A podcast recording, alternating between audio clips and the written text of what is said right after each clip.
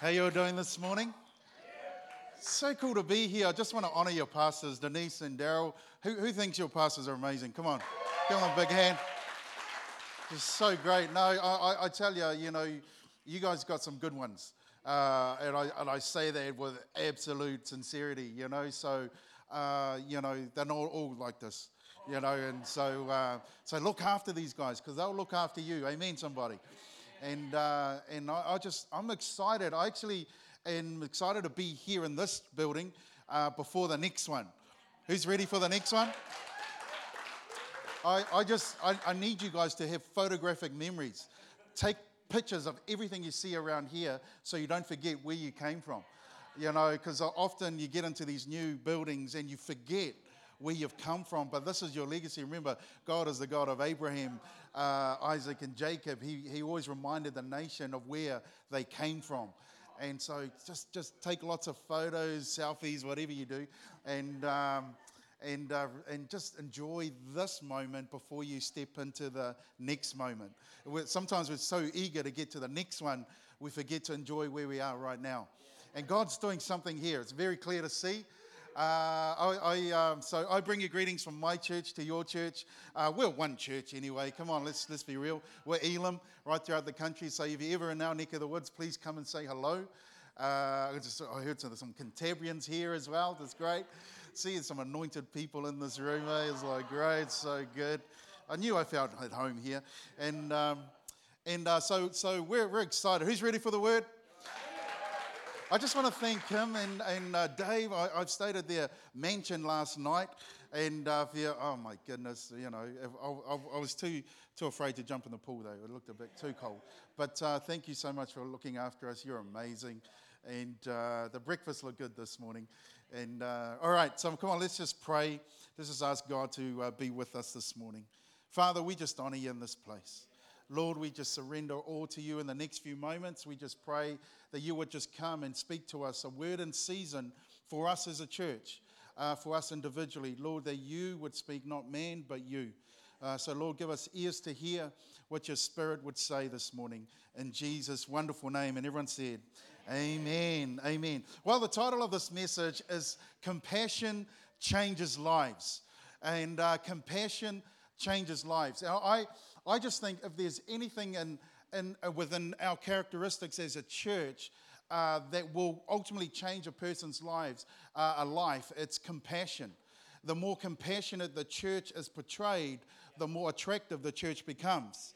Uh, if we are just a church that's fully judgmental and pointing fingers at what everyone is doing wrong, uh, then that's just going to that's to keep people away from the church. Amen. Anyone know what I'm talking about? We, you know, so so I want to take us to a couple of passages where compassion was so clear that it would impact not only the lives of those uh, in that moment, but the lives of those uh, um, that would uh, come after. So I want to take you to two scriptures this morning. Uh, if that's all right, we're in church, so we're allowed to read the Bible. Amen. All right, so uh, John 8 2 and verse 11, it says this It says, At dawn he appeared again in the temple courts, where all the people gathered around him, and he sat down to teach them. The teachers of the law and the Pharisees brought in a woman caught in adultery. They made her stand before the group and said to Jesus, Teacher, this woman was caught in adultery. And uh, in the law of Moses, the law of Moses commanded us to stone such a woman. Now, what do you say? They were using this question as a trap in order to have a basis for accusing him. But Jesus bent down and started to write in the ground with his finger. Now, now a lot of theologians and scholars say that he actually wrote out uh, the Ten Commandments again. Uh, I say he was just drawing pictures to annoy those who were accusing. Yeah, no, I, I, think he was just biding his time, just like he's getting these guys are boiling, their blood's boiling, he's not saying anything. Anyway, he bends down and he starts to write in the ground. Uh, when they kept on asking him, he straightened up and he said to them, Let any one of you who is without sin be the first to throw a stone at her. Again, he stooped down and he wrote on the ground, Ha ha, lol. I think that's what he wrote. and uh, at this, those uh, who heard began to go away one at a time, uh, the older ones first, until only Jesus was left. Uh, with the woman standing there, Jesus straightened up and asked her, Woman, Where are they? Has no one condemned you? No one, sir, she said.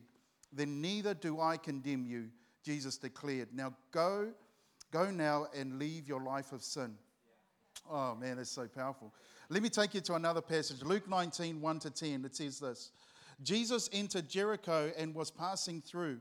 A man was there by the name of Zacchaeus. He was a chief tax collector and wealthy, and uh, he wanted to see Jesus, who Jesus was. But because of his short, uh, he was short and he could not see over the crowd. So he ran ahead, climbed a sycamore fig tree to see him, uh, since Jesus was coming that way.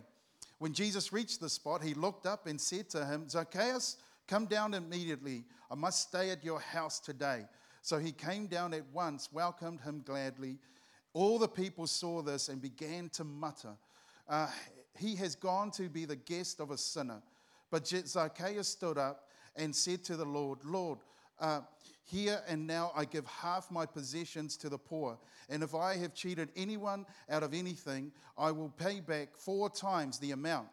Jesus said to him, Today salvation has come to this house, because this man too is a son of Abraham. For the Son of Man came to seek and save the lost.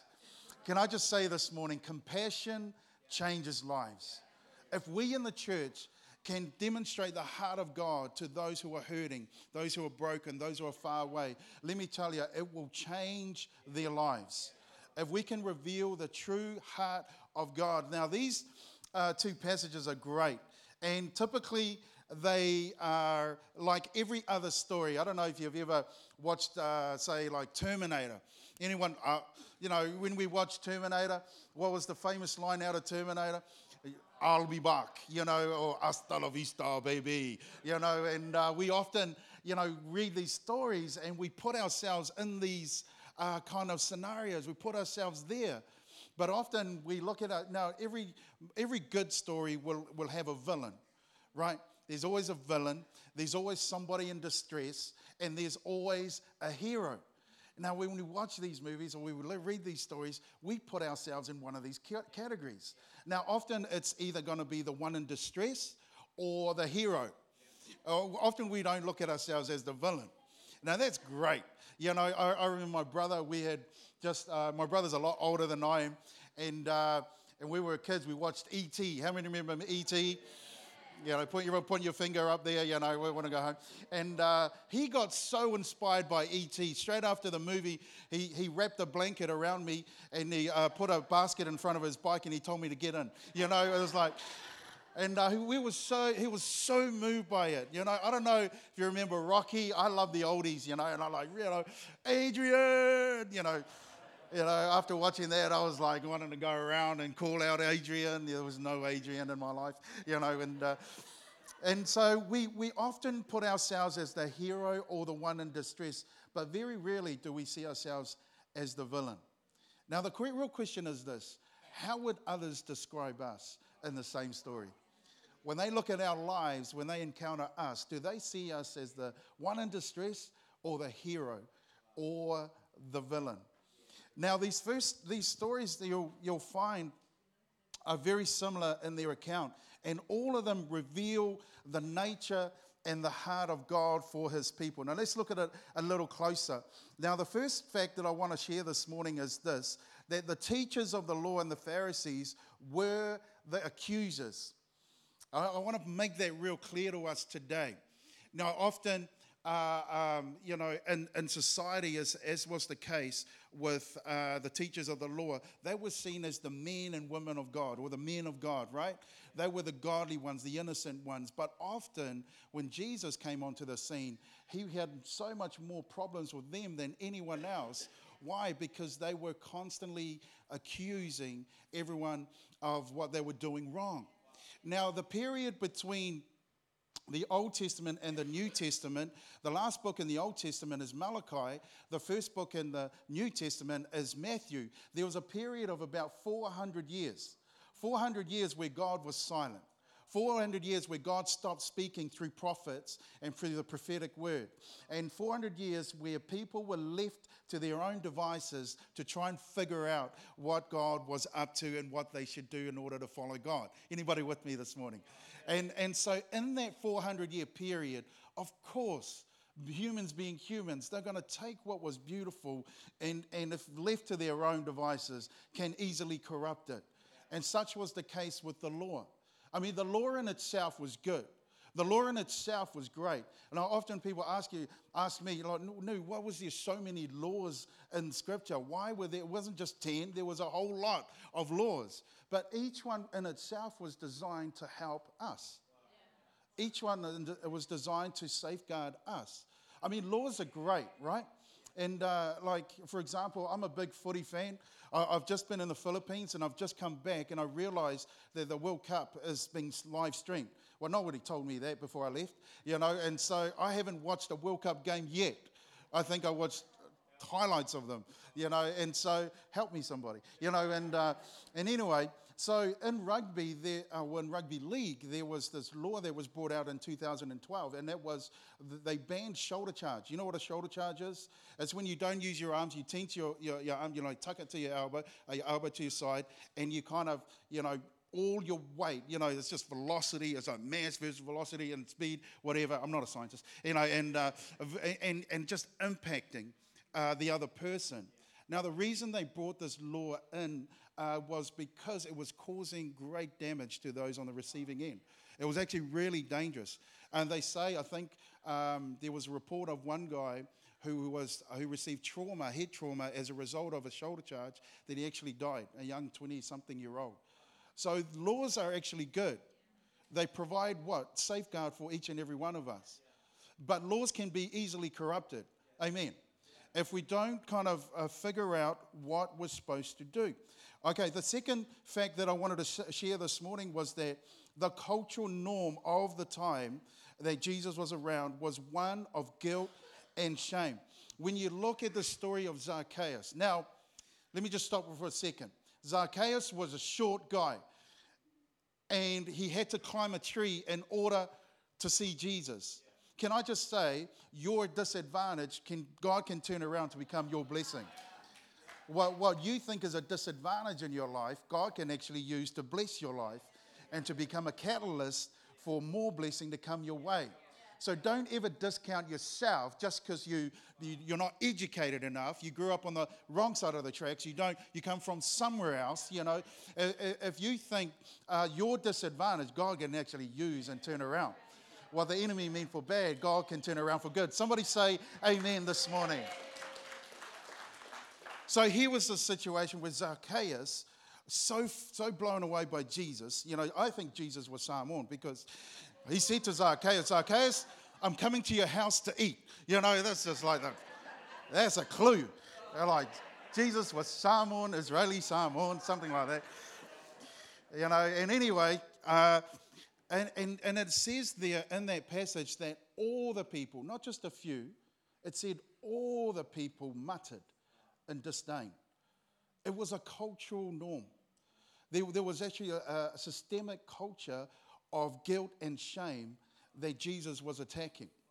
It wasn't just individuals, it wasn't just the Pharisees. No, this it says all the people.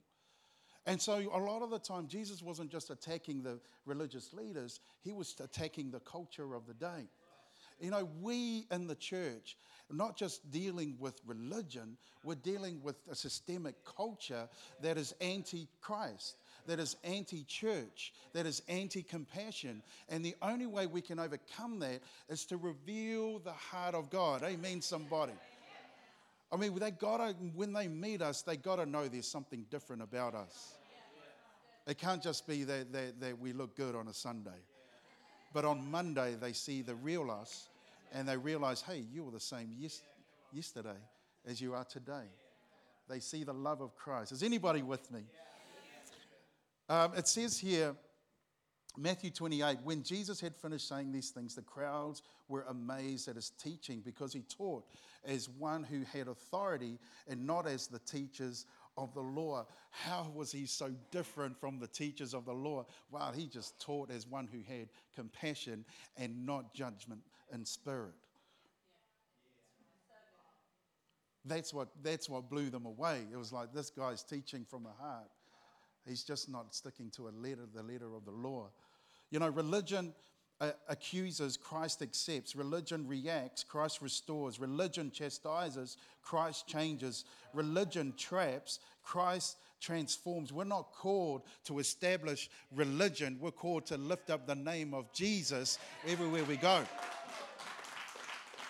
Compassion changes lives, not religion. Religion will trap life. I, have just come from the Philippines where religion is rampant. It's a country that, that uh, knows God, it's a country that knows Jesus, but it's, it's also a country that's full of oppression. Why? Because it's bound by religious uh, leaders, it's bound by religious laws, it's about, bound by religious institutes. And so we, know, we need to shine the light of Jesus and keep pointing people not to the man of God, but to the God of man. Amen, somebody. Right, so how do we develop a culture of compassion? I'm glad you asked this question. It's a great question. And uh, the first thing, and I know you're taking notes, it says we need to recognize we are all sinners saved by grace. Amen. Turn to the person next to you and say, No, don't do that. No, I was like, you know, we're all sinners. I'm so happy about that, that I don't have to be perfect. I don't have to perform. I can just be myself. I know, I know my shortcomings. If you, don't, if you want to know them, just ask my wife. She'll tell you every single one. She's going to write a book later on about it. You know, and uh, just everything I've, you know, and I, I'm so glad that in my mess, God can take me and still use me for the purpose and the plan of God that He has for me. And, and, and, and if we can get over that first hurdle, let me tell you, it will change the way you look at church. It will change the way you look at yourself. It will change the way you look at each other. You will, will stop looking at each other from eyes of condemnation and eyes of judgment because you realize, well, that just that I'm no better than that person. We're all the same, saved by grace. It's only grace that sets us free. It's, it's grace that saved me. If I was left to my own devices, I wouldn't be here today. But praise God that He knew better than me and He rescued me. He pulled me up out of darkness, set my feet on solid ground, and I'm walking in the light of Christ. But the great news is this that I'm no different from anybody else in this room that there is no special anointing on my life, that God is, is it's the same God, the same Holy Spirit that's in me is available for each and every one of you so you too can lay hands on the sick and see them healed. Amen, somebody.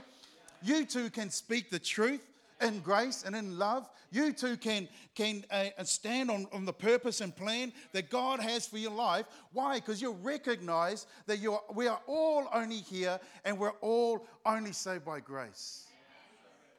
That's what a compassionate heart starts from. It starts when you recognize, man, I, it wasn't my, my, my eloquence of words that impressed God so much that He would hear my prayer.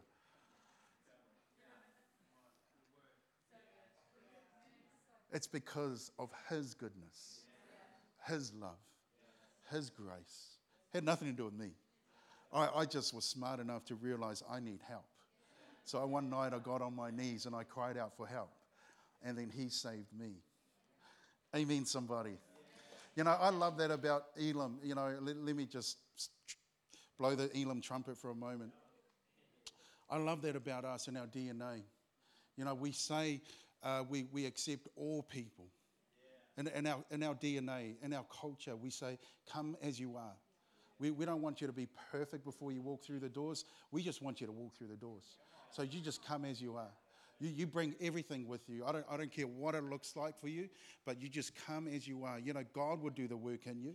You don't have to be perfect before you walk into these doors. We, we, we accept every person, not every behavior, because we know God wants to transform your life. He doesn't want to leave you where you are. He wants to actually take you from one level of strength to another. I praise God that, that, that He's able to elevate me, not myself, but He is able to elevate me. And I've gone from one level of, of, of strength to another each and every time. Is anybody hearing me this morning? There are no perfect people in the room. Praise God for that. Well, maybe Cantabrians are pretty close. No, well. Okay, I just lost half the room. We do have a rugby team that wins often, so you know, I'm just saying, it's just like, yeah, yeah. Do you guys have a team? No, that was a joke. That was a joke. Carry on, carry on. All right. Okay, the, the second thing is this How do we develop a culture of compassion? Number one, recognize we are all sinners and only saved by grace. Number two, we've got to value intimacy and relationship. I mean, I don't know how many years, I mean, I've been walking with the Lord for a long time, but this never changes. Like, this fact never changes. How do you grow in God? There's no, it's not, it's not like a, uh, there's no app to fast track you into the presence of God. You just gotta, you just gotta get on your knees and you just gotta pray. You know, I was in a, I was in a meeting uh, with Pastor Tak Bhana the other, uh, the other month, and, and, and if you know Pastor Tak, he, he just has this simple philosophy. We need to pray and see God, and that's how the church will be established. That's how our lives will tra- be transformed. That's how our lives will be built. It's just, uh, uh, it's not rocket science. And it, this, this hasn't changed in the whole time I've been walking with the Lord. It's still the principle that supersedes every other principle. I know we would love to get that book or that CD or that video that tells us what we're supposed to do, but this really is it. So underline, underscore this, and just say it's intimacy with God. That does not change. You know, Zacchaeus sat, uh, sorry, Jesus sat in the house of Zacchaeus and it changed his life. And then not only did it change his life, but because his life was changed, he would change the lives of those around him. That's it. Intimacy. Can we get on our knees again and can we worship God? You know, I know in a room this size, there will be a lot of people here who have walked with the Lord for a long time. Can I just say to you, don't forget your first love. Don't forget what you did at first. You remember those good old days? I don't know about you. When I first gave my heart to the Lord, I was just on fire for God. I mean, I went to every single prayer meeting I could find. I went to the youth prayer meeting. I went to the kids' prayer meeting. I went to the men's prayer meeting. I went to the women's prayer meeting. You know, I went to, I, I, it didn't matter. I, I just wanted to be where God was. Come on, how many of us, you know, need to get back to that place again?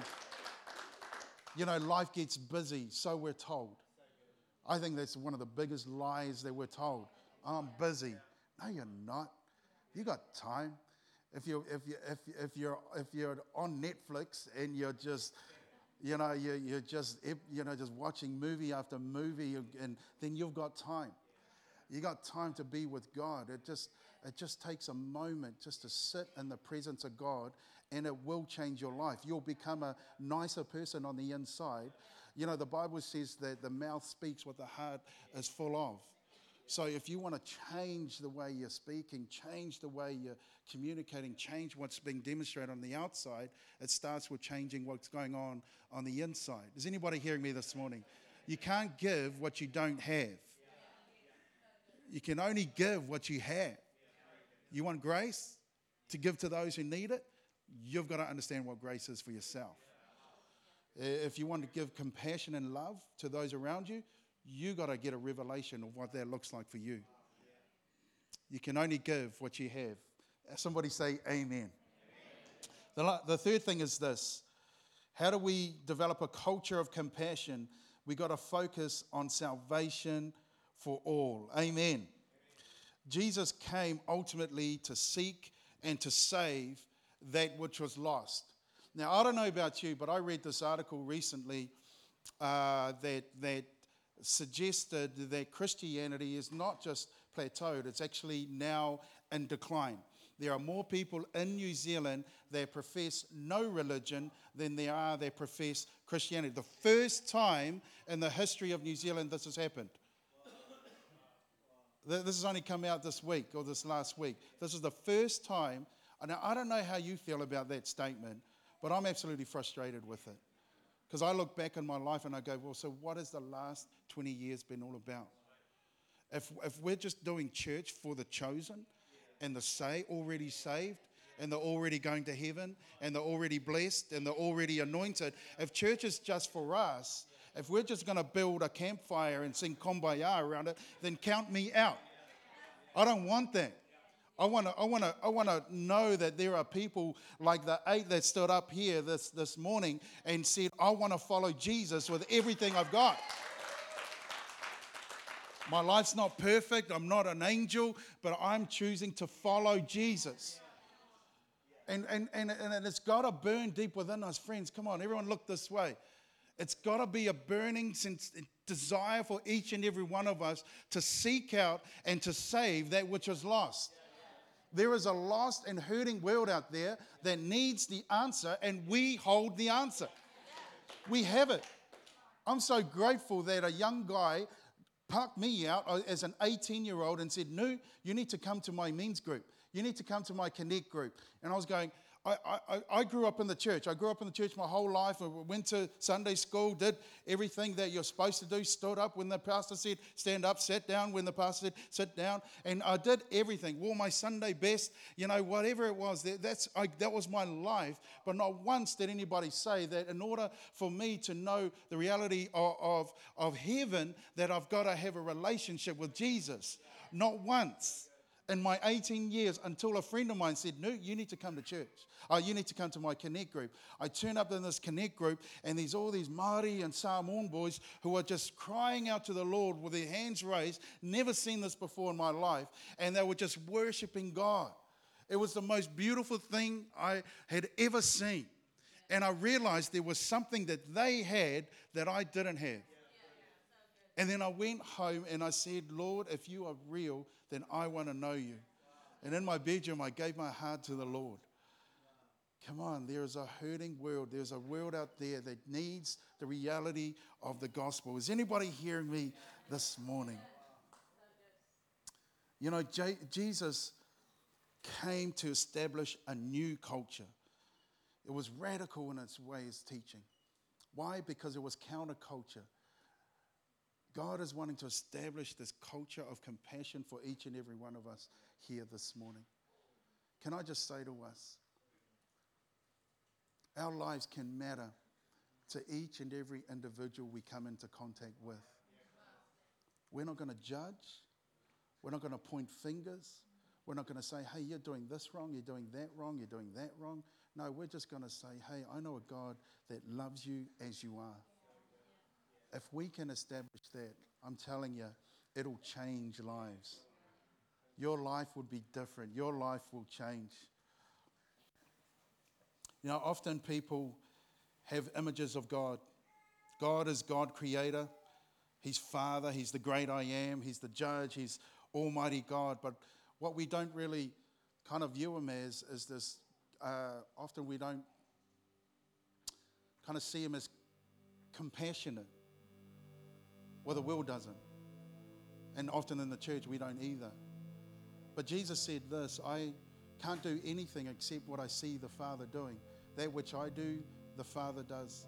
That's what the Father does, I do also. God is a compassionate God. His heart breaks for the least. He would leave 99 and go looking for one. That's his heart. And it hasn't changed. And I just want to encourage you as a church. You've yet to see what God is going to do in your heart and in your life. I, I, believe for this church, as I close this morning, I just want to say to you, I believe you're, you're, you're heading into a new season in the, in the natural, but you're also going to head into a new season in the spiritual. And I, and I believe that God is going to lift you, elevate you uh, to a whole new level spiritually. Like you're sitting here right now and you've been listening to message, and you often do that every Sunday, but God's going to plant a message on your heart that He's going to get you to communicate and uh, He's going to get you to preach, and He's going to get you to declare. And that message is going to see people come to know Him for the very first time. I, I believe there are evangelists, there are uh, prophets, there are apostles in this room right now. And, and you've just been doing life. Yeah, you've told yourself, I'm just a little bit busy to really go for God. But God is going to shift that as and as you do, you're going to see your life just going like this. You're just going to, your life is going to accelerate. Actually, you're, you're, you're going to look back at the past few years of your life and you won't believe for once that it's been wasted because God's just been preparing you. Is anybody hearing me this morning? So I'd love to finish by praying for you this morning if I can. Is that okay? I, li- I like to pray for people. So can we all just stand? Is that okay where we are?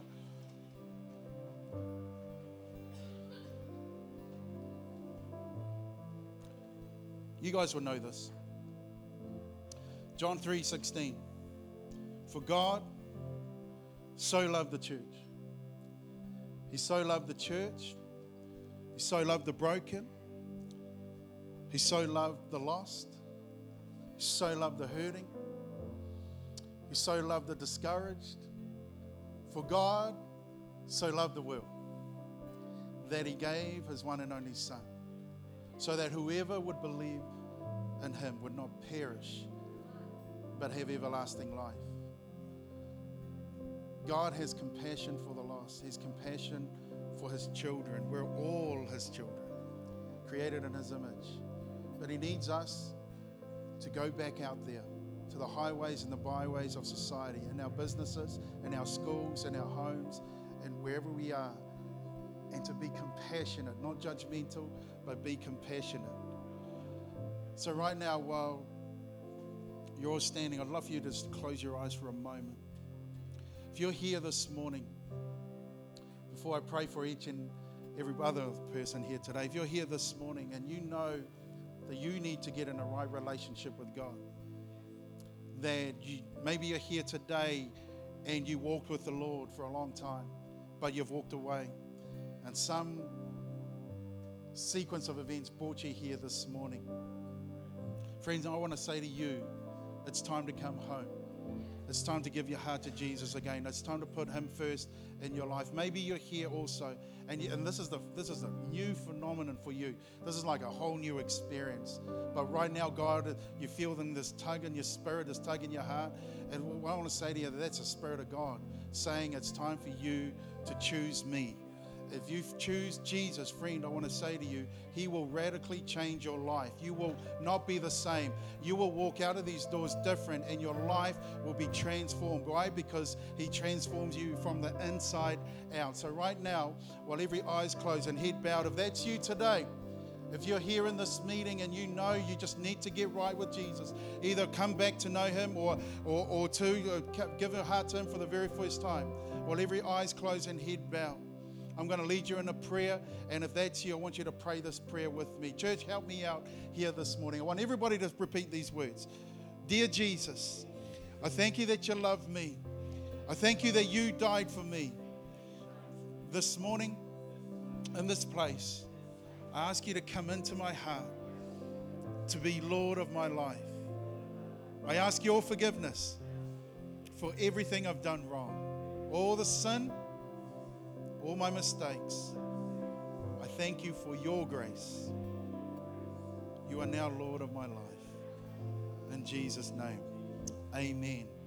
Everybody just keep your eyes closed for a moment longer. If that's you, you've prayed that prayer first time or prayer recommitment, on a count of three, I'd love for you just to pop, pop up your hand, just as an indicator to me, no one else, and uh, just an indicator for me. Already, for people putting their hands up. On a count of three, just put your hand up nice and high so I can see and acknowledge you. One, put your hand up nice and high. Two, just want to bless you this morning. Three, on the count of three. Fantastic. Fantastic. Thank you. Thank you down the back. That's great. Who else is there this morning? Who else is there today? Who else is there? Thank you, Lord God. Just, just a moment longer. Thank you, Jesus. Thank you, Lord God. Thank you, Lord God. Come on, everyone, just lift their hands with me this morning. Father, in your wonderful name, we just honor you today for your presence. Thank you, Lord, for your grace, your mercy, your peace has saved us. And today, every life is set free because of you, set on solid ground. So we honor you, we praise you. In Jesus' mighty name. Lord, I pray a blessing over this church. Continue to cause it to flourish and increase. And I believe a new season is on its way. We honor you always, Lord, in the mighty name of Jesus. Everybody said, Amen. Can